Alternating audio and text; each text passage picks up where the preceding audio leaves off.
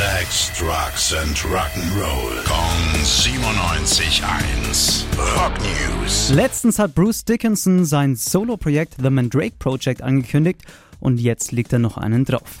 Der mittlerweile 65-Jährige geht nächstes Jahr nämlich auf Europatournee. Und on top hat er auch noch angekündigt, dass er am 1. Dezember die erste Single der Platte veröffentlichen wird.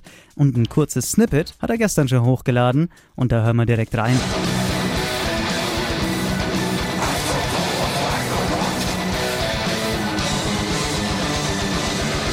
Klingt schon hart, aber wenn der Rest vom Album auch auf dem Niveau bleibt, ja, dann können sich die Fans auf jeden Fall auf ein geiles Album freuen.